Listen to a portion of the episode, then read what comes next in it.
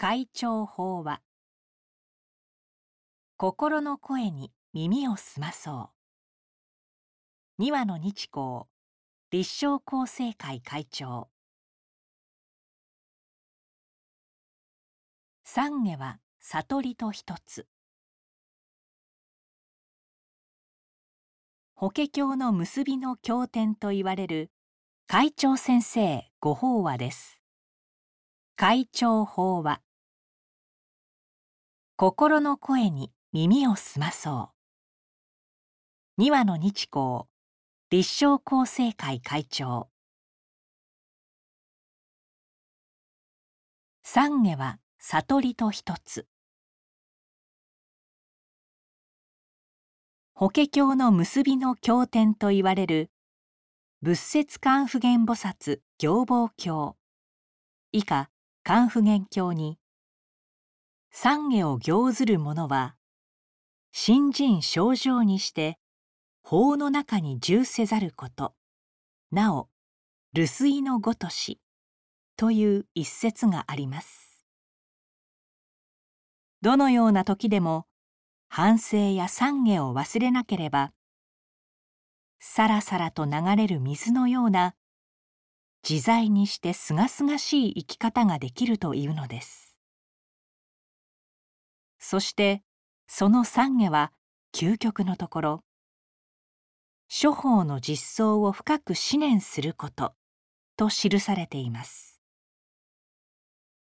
妄想や執着を離れて、物事の本当の姿を見なさいというのです。ただ、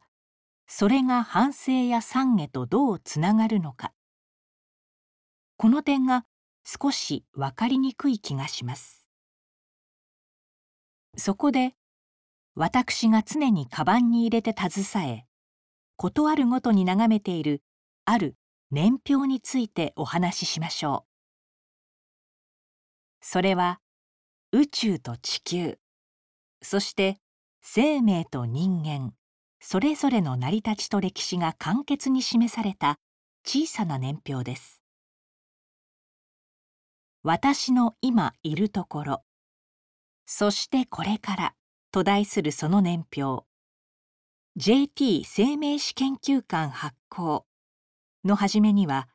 こう書かれています。宇宙が生み出したたくさんの星の一つとして地球ができ、地球に生じた海の中で生命体が生まれ、多種多様に進化した生命体の一つとして人間が誕生したことを近代科学は明らかにしました。私たちの中で宇宙、地球、生命の歴史が重なり合っているのです。私はこの年表を見るたびに、我々はこうして今、ここにいるのだと人間の存在や命の不思議を思います。同時にあらゆるものが計り知れないほどの時と広がりの中で一つの大きな命を相互に育み伝えてきた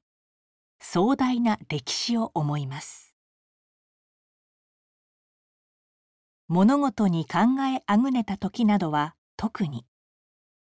ああ、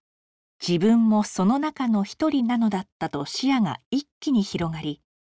気持ちが楽になるのです。現実を見ると、人も事象もすべてに差異がありながら、差別なく、あまねく等しい絶対の真理の世界がある。その実相をかみしめて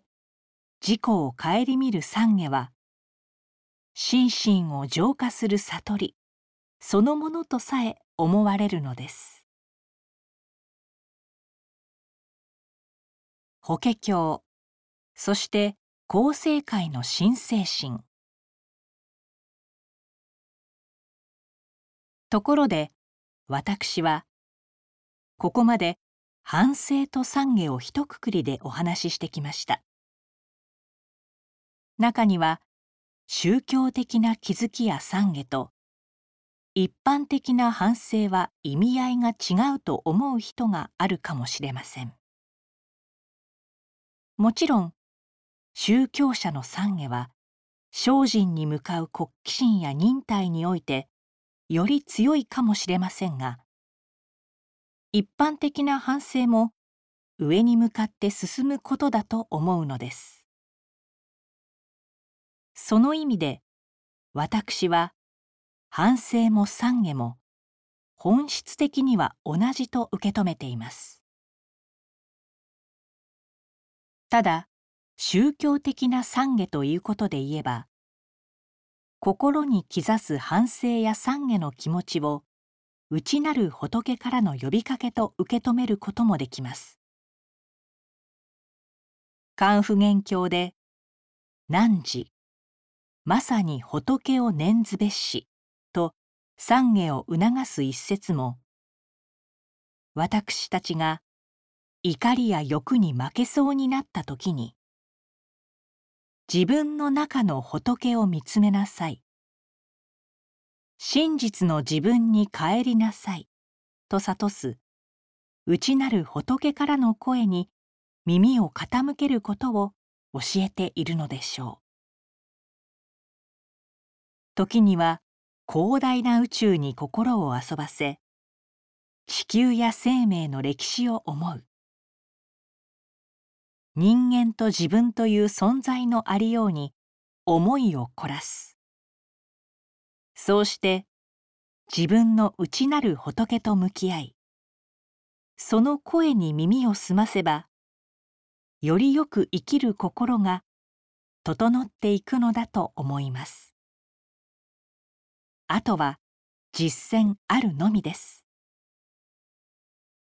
日蓮聖人は、一代の勧進は法華経、法華経の修行の勧進は不協本にて候なりと言われました。法華三部経を書への経典とする本会で、開祖様が率先して合掌礼拝を大切にされたのは、常不軽菩薩のその姿勢こそ人の振る舞いのお手本と受け止められたからです。それは懺悔という悟りを身で示す最も身近な実践と言えるかもしれません。開祖様が日々に礼拝された合掌院の仏様が、今も我が家で多くの人の幸せを祈念してくださっています。以上で、